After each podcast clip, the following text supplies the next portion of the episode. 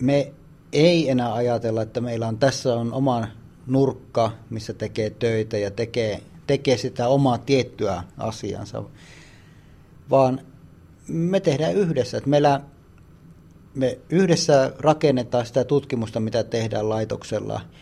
Ja opiskelijoiden suuntaan se näkyy siinä, että, että opiskelijat voi tulla tähän huoneeseen keskustella meistä kenen tahansa kanssa asiasta. Saada erinäisiä näkemyksiä ja sitten välillä kuulla, kun me sitten keskenämme tässä proffat keskustella ja piirillään tuonne juttuja taululle. Ja, ja mm, tavallaan niin kuin saada enemmän kuin se, että yksi opiskelija menee yhden, yhden tota professorin luokse tekemään jotakin hyvin kapeata. Sanoisin, että enemmän lisää nimenomaan sitä sosiaalista hyvinvointia siinä, että tavallaan on enemmän tukea useammalta ihmiseltä. Opiskelijoiden keskinäinen, keskinäinen tämmöinen yhteistyö lisääntyy ja kyllä me sanoisin, että kun mennään työelämään, onpa sitten yliopistolla, tämmöisessä modernissa yliopistoympäristössä tai sitten yrityksessä, niin se on oikeasti tätä. Että sulla on paljon ihmisiä ympärillä, voit kysyä eri asioita, keskustellaan keskenään, eikä oletetakaan, että yksi ihminen ratka- pystyy ratkaisemaan sen tietyn asian ihan vain yksinään. Ja ihan käytännön asiana se, että täällä on ovet auki. Ihmiset kulkee tuolla käytävillä ja työhuoneiden ovet on auki, että ei mökkiydyttäisi yksin sinne neljäseinän ja suljetun oven taakse. Joo, ei, ei missään nimessä meidän halua sitä, että tulisi semmoista mielikuvaa, että ovi on kiinni, että ei tuonne voi mennä. Ja mun mielestä se on merkki siitä, että jos jollakin on ovi kiinni, niin joko hän ei ole paikalla tai hän ei halua, että häntä häiritään. Mutta tässä on merkki sekä toisille tutkijoille sekä opiskelijoille, että me on tässä paikalla. On joitain tilanteita tietysti sille, että tarvii oman rauhansa. Mutta sitten meillä on neuvotteluhuone, jonne voi mennä vaikka rauhassa keskustelemaan, jos ei pysty vaikka tämmöisessä ympäristössä olemaan. Mutta se, että silloin kun huoneen ovi on auki ja ihmiset tavallaan kun vaeltelee huoneesta toiseen, niin sitten helpommin pysähtyy toisen kanssa juttelemaan, että mitenkäs tämä ja tämä asia. Saa sitä helposti mielipiteen sieltä, että ei tarvitse yksinään jäädä pohtimaan, että miten asiat pitäisi tehdä. Onko tämmöinen henkinen työhyvinvointi yhtä tärkeää kuin se, että työtuolit on kunnossa ja muu se ergonominen ympäristö on kunnossa? Ja ilman muuta. Tämä on sen verran fyysistä työtä, että tässä pitää istua paljon. Koska jos ollaan tässä koneen ääressä, niin se on ihan fyysistä. Plus sitten, että osa porukasta tekee töitä labroissa, jossa on jonkin verran sitä fyysistä puolta. Mutta siitä huolimatta suurin osa työnteosta on henkistä työtä. Opiskellaan uusia asioita, mietitään, että miten asiat pitää tehdä. Ja sitten pienempi osa on siitä, että toteutetaan se, että, että kirjoitetaan tieteellinen artikkeli, valmistellaan joku luennot. Jos ei, jos ei se valmistelutyö, henkinen valmistelutyö ole onnistunut hyvin, niin ei sitä lopustakaan tule mitään. Mm, se on varmaan näin, että kun ihmiset voi hyvin, niin he tekevät myös parempaa tulosta ja se yhtälö on hyvin yksinkertainen. Niin, ilman muuta. Et se, et ihminen, jolla menee huonosti, niin se heti alkaa varmasti näkymään. Vaikka niin kuin ihminen haluaisi siinä tilanteessa, että haluan tehdä hyvää tulosta. Mutta jos ei ole kaikki asiat hyvin, niin totta kai se alkaa näkymään siinä, siinä tekemisessä. Mutta mm, sitten taas, että miten kukakin tekee sen, niin siinähän on todella paljon eroja. Että ei voi sanoa, että jokaisen ihmisen pitää tehdä tällä tavalla. Että jokaisen ihmisen ei tarvi olla tämmöisessä kimppahuoneessa kuin me ollaan. Tai jokaisella ihmisellä ei tarvitse koko ajan huoneovi olla auki. Tai että jokaisen ihmisen ei tarvitse sitä niin kuin henkistä työtä tehdä just sillä tietyllä tavalla. Että minulla esimerkiksi iso osa luentojen tekemisestä on sitä, että esimerkiksi kun autolla ajaa töihin, niin miettii sitten joitakin asioita, ja tavallaan, tavallaan tulee niin kuin osa siitä työstä tehtyä siinä. Jollakin toisella se voi olla semmoista, että pitää niin kuin istua koneen ääreen ja keskittyä siihen, katsoa niitä asioita, kirjoittaa paperille – ja sitä kautta tehdä se prosessointi siitä. Siinä pitää ymmärtää myös se, että eri ihmisillä asiat tapahtuu eri tavalla. Eri ihmisillä on erilaiset tarpeet siihen, että miten, miten saadaan onnistumaan se nimenomaan se tavallaan niin se henkinen osuus siitä. No mikä sitten on laitoksen johtaja Pasi Vahimaan oma rooli siinä, että oman laitoksen väki voi hyvin?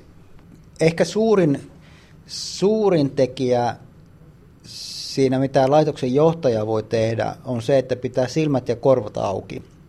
Ei laitoksen johtajakaan voi yksin keksiä asioita, että esimerkiksi että ergonomiaan liittyen.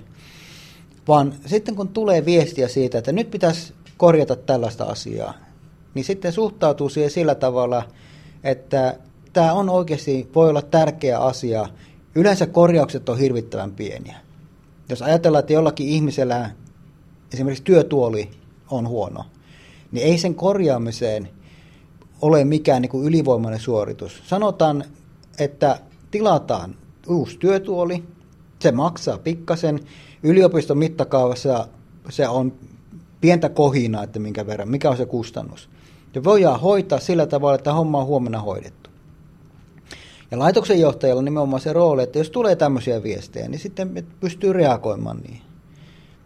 Tai jos meillä sihteerit sanoo, että he haluaa mennä ergonomiakoulutukseen, niin sanoo sitten siinä vaiheessa, että ok, että tämä on, tämä on hyvä asia, menee.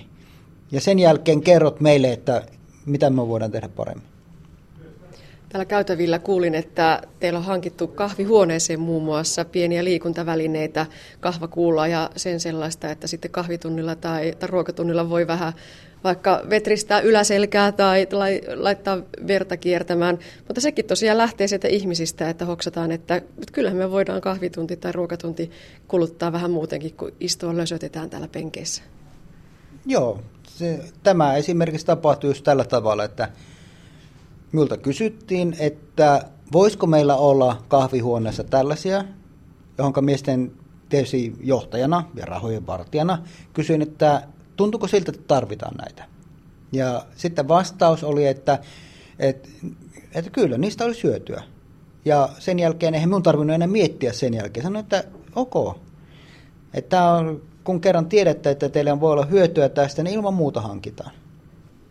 Entä sitten työturvallisuus? Miten tarkasti se nivoutuu työhyvinvointiin, kun puhutaan tästä teidän laitoksestanne? Kyllä, turvallisuus niin ihan samalla tavalla on hyvin tärkeää. Siinä samalla tavalla kuin työergonomiassa, niin esimerkiksi laboratorion turvallisuudessa, siellä on kysymys ihmisten hyvinvoinnista, siitä, että ihmiset on turvallisesti töissä. Tietysti meidän tapauksessa on lisäksi myös se, että miten ympäristö sitten on turvassa, kun tehdään esimerkiksi laboratoriossa työskentelyä, missä tarvitaan erilaisia kemikaaleja. Ja se on kanssa semmoinen, mihin on viime vuosina yritetty paljon kiinnittää huomiota. Että laboratorioissa työskentely, että se tehdään systemaattisesti. Meillä on selkeät ohjeet, miten toimia esimerkiksi erilaisten kemikaalien kanssa. Ihmisten perehdytys toimimaan, käyttämään tiettyjä laitteita yritetään hoitaa mahdollisimman hyvin. Miten esimerkiksi jätteet kierrätetään, se on mietitty. Ja siinä kanssa niin avainasemassa tietysti meidän laboratorion väki, joka on, on ollut aktiivinen siinä kehitystyössä.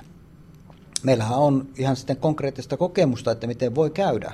Meillä reilu vuosi sitten oli kemikaalionnettomuus meidän laboratoriossa. Semmoinen itse asiassa täysin ei tiedetä syytä, että minkä takia näin tapahtui, mutta meille pääsi tiettyä kemikaalia vuotamaan ympäristöön. Mutta siinäkin meidän suunnittelu, että miten oli, oli suunniteltu meidän tilat, miten ne kemikaalilinjastot oli suunniteltu, niin oli sellaisia, että siitä ei päässyt aiheutumaan vahinkoa ihmisille. Että se, miten kemikaalit pääsi ympäristöön, niin että se tapahtui ihmisille vaaraa aiheuttamatta. Totta kai siitä tuli sitten, sitten isompi tapaus sen takia, että meidän piti tietysti hoitaa sitten ne kemikaalit turvaan, että ammatti, no pelastuslaitoksen ammattihenkilöt kävi sitten hoitamaan sen turvaan ja tehtiin se jälkihoito. Mutta se oli kanssa semmoinen, mistä sitten taas otettiin paljon oppia. Entä sitten professorin oma työhyvinvointi? Työ on paljon sitä tässä istumista, mutta ehkä suurimmassa osin sitä ajatustyötä ja, ja, ja sellaista jota ei oikein voi määrällisestikään mitata. Miten professori itse pitää huolta siitä, että pysyy iskussa? Professorin työ itse asiassa ei ole ihan suurimmalta osin vaan istumista, etenkään jos laitosta johdetaan. Siinä pieni osa on sitä, että istutaan tietokoneen ääressä tehdä jotakin rutiinihommia, mutta hyvin iso osa on sitä, että tavataan ihmisiä, onpa ne omia opiskelijoita, onpa ne toisia proffia jo omasta yliopistosta tai käyvän toisissa yliopistoissa. Ja sitä kautta niin kuin tavallaan pyöritetään sitä kokonaisuutta, että ei, professorin työn ei pitäisikään olla sitä, että tehdään vaan sitä omaa pientä juttua, koska professorin, minun mielestä professorin pitää olla akateeminen johtaja. Että hän johtaa sitä tutkimusta, näyttää esimerkkiä, ohjaa opiskelijoita, hankkii rahoitusta ja sitä kautta se, se ihmisjoukko, joka siinä ympärillä on se, joka tekee sen tuloksen yhdessä professorin kanssa. Työhän on sellaista, että tekemistä on jatkuvasti paljon. Osa pitää ymmärtää, että asiat pitää delegoida. Ei pelkästään sen takia, että itsellä on liikaa kiirettä, vaan tunnustaa myös se, että on sitten olemassa asioita, jotka joku toinen ihminen tekee paremmin. Ja sitten pitää osata myös irtautua. Että ei se, se irtautuminen ei ole helppoa, koska tehdään ajatustyötä. Että asiat pyörii mielessä, mielessä tuota paljon, mutta välillä vaan pitää irtautua siitä, että pistää tietokone syrjään, puhelin syrjään, tehdä jotakin muuta. Tai vaikka ei pistä puhelinta syrjään, mutta että tekee jotakin muuta. Se on minun mielestä ihan samanlaista kuin mitä on urheilun puolella valmentautuminen. Et sitten jos menee siihen, että vaan tekee sitä ja yrittää koko ajan harjoitella, tehdä paremmin hommaa, niin lopulta kehitys lähtee laskuun. Urheilijatkin tietää sen, että pitää harjoitella ja sen jälkeen pitää olla riittävästi lepoa. Että pystytään, pystytään palautumaan siitä ja sitä kautta tulee se kehittyminen. Ja ihan samalla tavalla mun mielestä tämmöisessä työssä, että onko sitten sitä, että puuhastelee lasten kanssa kotona tai kukaan mitään tekenkin. Et sillä tavalla jonkin verran irtautuu siitä, lämmittää saunaa. Näin viriteltiin siis aivot oikean moodin. Jatketaan vielä hyvästä asennosta ja näkemisestä. Viimeksi laitettiin no työtuoli ja asento kuntoon, mutta entä työpöytä? Näytön sijoittaminen vaikuttaa voimakkaasti näkemiseen, ja jos näet huonosti, tulee myös asennosta huono. Näin meitä opastaa työterveysvastaava Sari Tiainen Lujatalo Oystä. Tuolin säätämisen jälkeen lähdetään sitten säätämään sitä pöytää. Ja nykyään sanotaanko, että oikeastaan kaikissa työpöydissä on vähintään jaloista saatavissa säätömahdollisuus, mutta sitten myöskin on niitä sähköisesti säätyviä, säätyviä pöytiä. Eli kun istuma-asento tuolissa on hyvä, niin ihminen siirtyy sitten siihen pöydän ääreen sillä tavalla, että vatsa on kiinni pöydän reunassa ja, ja tuota, lähdetään katsomaan sitä pöydän korkeutta. Sopiva pöydän korkeus on silloin, kun hyvässä asennossa istuen kyynärvarret on rentona siinä pöydällä.